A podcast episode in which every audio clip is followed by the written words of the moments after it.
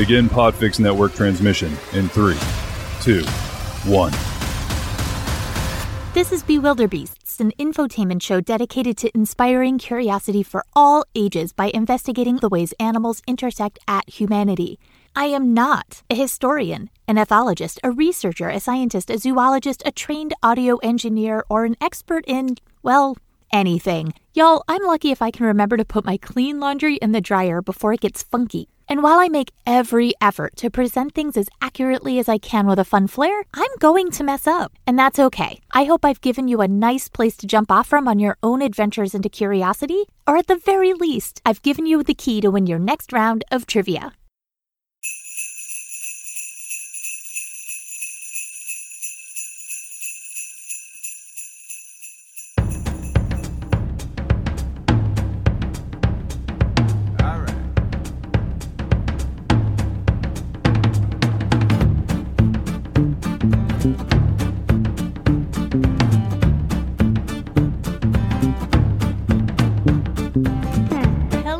And welcome to Bewilderbeasts. I'm your host, Melissa McHugh McGrath, recording from the North Pole, surrounded by eight very misunderstood rain does.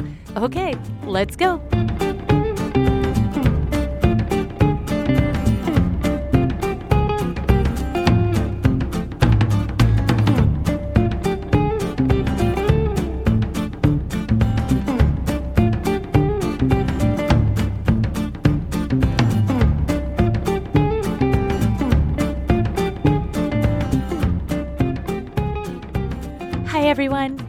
This week, my kiddo got to meet some reindeer, real reindeer in person.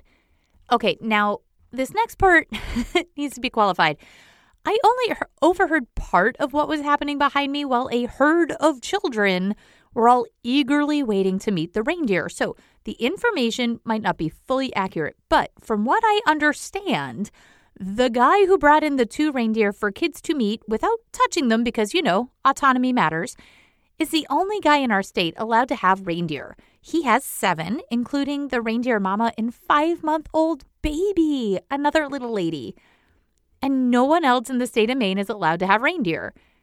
But he also can't leave the state with his reindeer.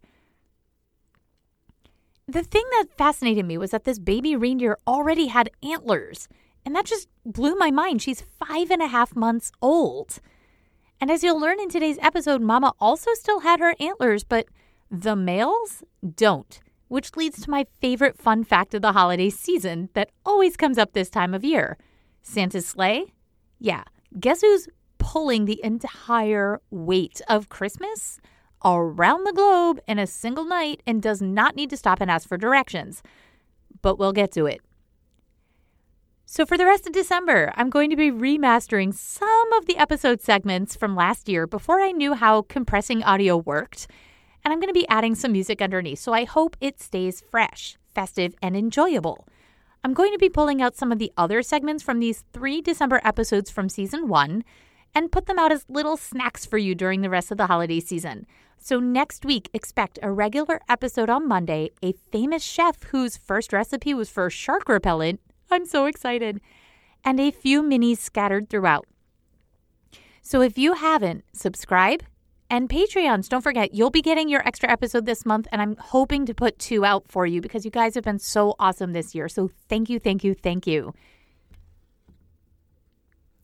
So that's coming. I, I just love this time of year. So let's start with today's topic inspired by the new friends that we met yesterday in person all reindeer at humanity. Y'all ready to deck some halls? Let's do this.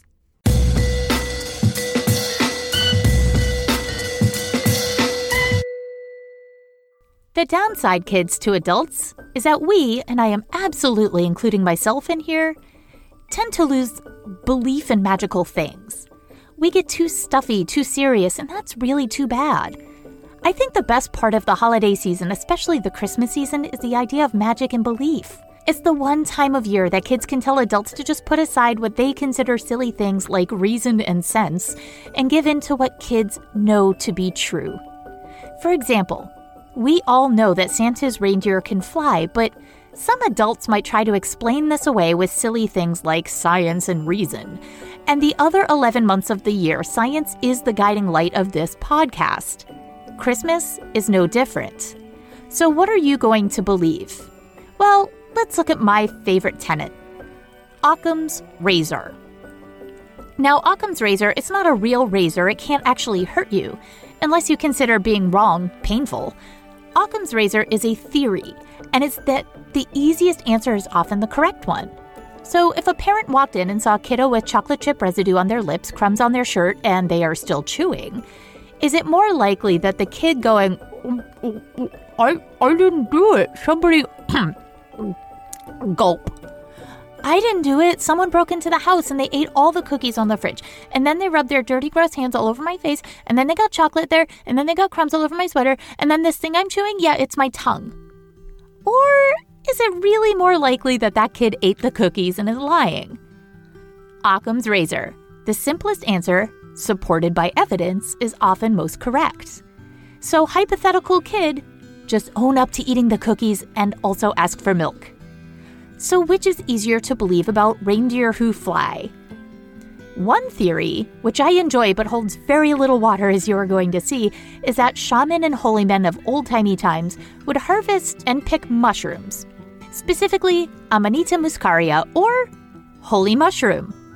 They would then dry these mushrooms out and deliver them as presents during the solstice, the darkest night of the year, which happens at around the 21st of December. Now, taking a leap that people would walk out into the woods in the dark and the cold to get special mushrooms, take the time to dry them out while freezing and not hunting for food, and then ingest these hallucinogenic mushrooms, meaning these particular mushrooms make you see things that aren't even there, hallucinate, to the point where they are seeing reindeer flying. Yeah, right.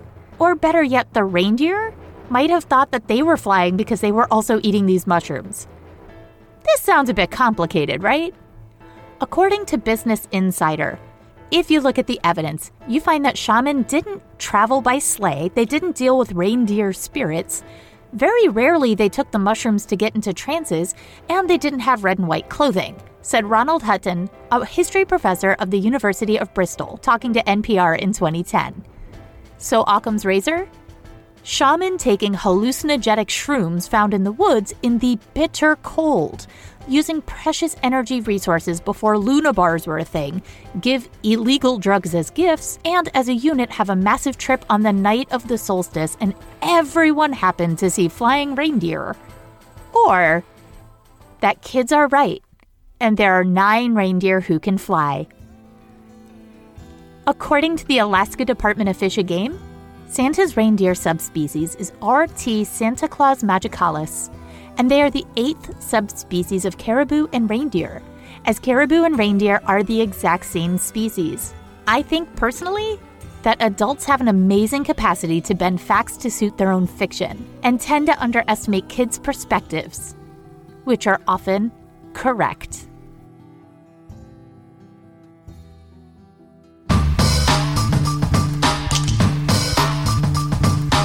Let's get down to it. Reindeer are amazing. For starters, reindeer live in areas where they may not have light for months of the year. Or they might even have the opposite problem light reflecting off of snow for several months of the year, which can lead to snow blindness. See, I read in a book by Blair Braverman, a woman who has run the Iditarod, and she had mentioned in her book, linked below, but I can't say the full title here due to some cursing in the title.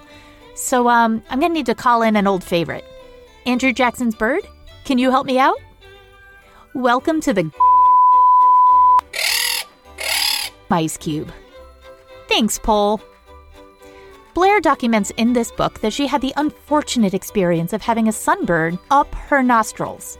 From the light reflecting off the glacier she was living on, the sun, even in the bitter cold, can be so dangerous to animals who haven't evolved protection, or for people who don't have the right piece of protective equipment. Reindeer do have the right equipment, including in some reindeer, a red nose that Rudolph would be envious of. You see, Reindeer have dense arrays of capillaries in their noses to help keep their bodies supported through the harsh winter. And in some of these deer, the capillaries appear pink. So, yes, Virginia, there really is a red nosed reindeer, and it's more common than the traditional Santa stories might lead you to believe. There's a warm flow of blood that warms the air that the reindeer breathe in. So, reindeer, not only do they have their noses warm up air before it hits the lungs, their entire bodies, including their hooves, are covered with fur.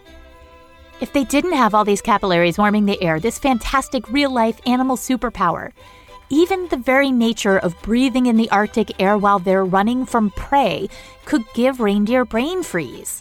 And that would be such a super bummer, especially since they didn't even get a benefit of a nice double scoop of Haagen-Dazs. Now, it's no secret that Rudolph is the latest reindeer to be added to Santa's crew. He was added to the roster in 1939, so the original eight, or 10, and we'll talk about them in a minute, needed a little extra support. But so did Robert L. May, the man who went on to introduce us all to Rudy. See, Robert L. May was really a smart kid who skipped a few grades in school and as a result, he was always smaller and, yes, weaker than the kids in his class, which made him a target. And according to his daughter, he always saw himself as a nerdy kid and a loser, a misfit, an outcast.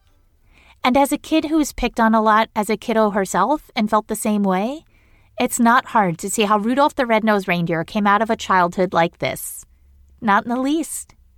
Now, when Robert L. May was hired as an adult to write catalogs to send out to Montgomery Ward, Montgomery Ward was a department store in Chicago where before the internet, people would go and shop in person. Whoa! But these catalogs, they used to sell shirts and soap and the newest gadgets of the day, and coloring books to give out to kids during the holidays. It was one of these catalogs where Robert L. May wrote a poem and made illustrations to show off Rudolph, Santa's newest flying teammate. Just after World War II, Gene Autry, the singing cowboy, wrote the song that we all know and love today, and you will hear on Spotify holiday playlist at least 100 times before New Year's Eve. And while Rudolph has the benefit of a nose that is so lit, all the other reindeer also have special eyes to help aid them through the virtually sunless days of the northern environments. Reindeer have the ability to see ultraviolet light, which helps for months of dark, and are also unaffected by snow blindness, which helps for months of sun. Reindeer can easily see a predator's urine in the snow. They can spot other reindeer through storms and even see food below the ice, and all without a glowing nose. They have other reflective coating behind their eyes that help bounce more light into their retinas, enhancing their night vision. So now that we know that all reindeer, including those you might see at the zoo or flying overhead, can see in the dark, how on earth did kids around the world learn the name of those eight deer in particular? Well, you know the story, "Twas the Night Before Christmas by Clement. Moore. See, he wrote it in 1823. That was about 200 years ago. To help you recall, 'Twas the night before Christmas, and all through the house, not a creature was stirring, not even a mouse. That was the poem that introduced us to eight named reindeer. And here is the relevant bit. When what to my wandering eyes should appear? But a miniature sleigh and eight tiny reindeer, with a little old driver so lively and quick, I knew in that moment it must be St. Nick. More rapid than eagles his coursers they came. He whistled and shouted and called them by name. Now Dasher, now Dancer, now Prancer and Vixen, on Comet, on Cupid, on Dunder and Blixen. You might notice that two of the names you might know aren't quite the same as the ones that I read Dunder and Blixen, which I had to read twice because I kept reading it as Dunder and Mifflin, and now I want nothing more than Michael Scott and Dwight Schrute from The Office to dress as reindeer. Dunder and Blixen are Dutch for thunder and lightning, which over time was recalled in the German Donder and Blitzen, also thunder and lightning, and in American English became Donner and Blitzen, meaning, I don't know. This is basically how American English works in a lot of ways. We tend to take words from other cultures and languages, use them, and like every game of telephone kids play on the schoolyard grounds, the words become muddled and not quite right by the time they get back to the original source. In an attempt to piggyback on the fame of the eight reindeer from Clement. Moore's Night Before Christmas, another guy jumped in, one you likely have heard of L. Frank Baum, the guy who wrote The Wizard of Oz. He tried to rewrite the history of the reindeer by making his own reindeer names and even added two more, bringing the total to 10. These deer had rhyming pairing names. So you had Flossie and Glossy, Racer and Pacer, Fearless and Peerless, Ready and Steady, Feckless and Speckless. These didn't stick. For starters, Peerless means without friends, and that's not ideal. And Feckless means irresponsible. So I think going after the OG deer was a swing and a miss from L. Frank Baum. We'd rather have names that we don't understand, Hey Dunder, Hey Mifflin, than names that insult the deer who pulls Santa's beloved sled. Did you notice I said miniature sleigh and tiny reindeer? Twas the night before Christmas, that's how we are introduced to Santa's sleigh. When what to my wandering eyes should appear, a miniature sleigh and eight tiny reindeer, with a little old driver so lively and quick I knew in a moment it must be Saint Nick. Now, I don't know about you, but I generally think of Santa as a jolly fat guy, not a lively and quick man, and I think of the reindeer and sleigh as massive, needing their weight and heft to pull the toys all around the world in a single night. But the image of eight deer the size of chihuahuas and a sleigh the size of a Ford Pinto driven by an athletic Nick from Dick's Sporting Goods does kind of make me smile. And I hope it does you too. Ho, ho, ho! And speaking of size, there is a debate a brewing about the reindeer gender. In many articles, it said that Santa's sleigh is pulled by eight male reindeer. However, I'm going to drop some mind blowing knowledge on all y'all. Unlike most deer species, both male and female reindeer grow antlers. And it's that simple fact led by some people to call foul on the flying deer's gender and for that, I'm ever thankful. You see, lady deer drop their antlers in the summer, while male reindeer keep their antlers for fighting other males during the breeding season, and they drop their antlers later in the year. In the winter. Specifically, male reindeer drop their antlers in the weeks leading up to Christmas time. So come December 24th, most male reindeer heads are naked, and their bodies are weaker given how much energy they use up to fight off other males, and then use whatever energy stores they have left to mate with the females. According to some resources, they leave it all in the field. They are so weakened by fighting and by mating that they wouldn't even be able to pull anything except for maybe their pride. I don't even think they would be able to give it up for a high five from another male deer at the pub. So not only would Santa's reindeer have to be female to have those nice racks on their heads, but to be so big and strong enough to pull a sleigh full of toys that they would have to be in peak physical condition, which all signs point to Santa's sleigh being pulled by eight female reindeer. That's the patriarchy for you ladies. You do all the work and eight dudes get all the credit. Typical. However, keep in mind that we are talking about reindeer scientists have seen and studied. Santa's reindeer? Well, they are likely a breed of reindeer who we have yet to study effectively. For instance, if Santa magic can get the reindeer to fly, I don't see any reason that the deer who pull his sleigh overnight all around the world, through every imaginable weather condition, couldn't be male, retain their velveteen antlers, their muscle mass, their strength. Huh. Occam's razor bites again. Given the fact that they don't ever get lost, I suspect even Santa couldn't breed such a reindeer that the males don't need help with directions. So, to quote Beyonce, who run the world?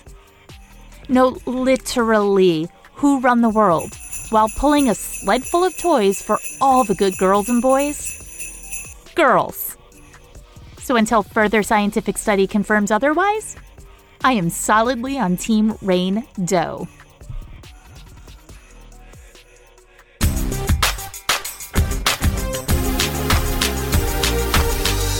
Okay, thank you for joining me today on Bewilderbeasts. These were two stories from episode 15, season 1 Christmas Carol Creatures. If you're missing about like the 12 Days of Christmas birds, don't you worry, that's coming down the pike. I'm going to be pulling out some other segments from these last three December episodes, as I mentioned at the top, so stay tuned. If there are topics that you would be interested in hearing about on the podcast, know of historical animals who changed the world, animals who help humans, or other North Pole animals that I should be aware of, send them in. BewilderBeastPod at gmail.com. Tweet at BewilderedPod, BewilderBeastPod on Facebook, and BewilderBeast on Instagram. I'm Melissa McKee McGrath with Mud Stuff Media. Now go get curious. I got today's information from episode 15 Christmas Carol Creatures. All of the resources and links are found in those show notes. Intro music is Tiptoe Out the Back by Dan Leibowitz. Interstitial music is by MK2. Additional music is provided by Pixabay and freesound.org. Don't forget, please like and subscribe. Share with your curious friends. Every time you do, an angel gets its wings. And if you like this, consider checking out the Patreon and just get more of this Animalia stuff. So thank you so much for listening, and I will see you next week.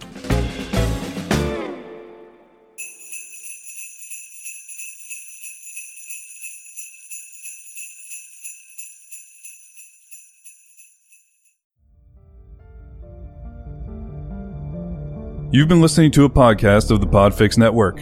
Discover more audible gems like this at podfixnetwork.com. Make sure to catch up to the minute network shenanigans by following at Podfix on Twitter, official underscore Podfix on Instagram, at Podfix Network on Facebook. And make sure to subscribe to Podfix Presents wherever you choose to find podcasts. The Podfix Network, artist owned and loved.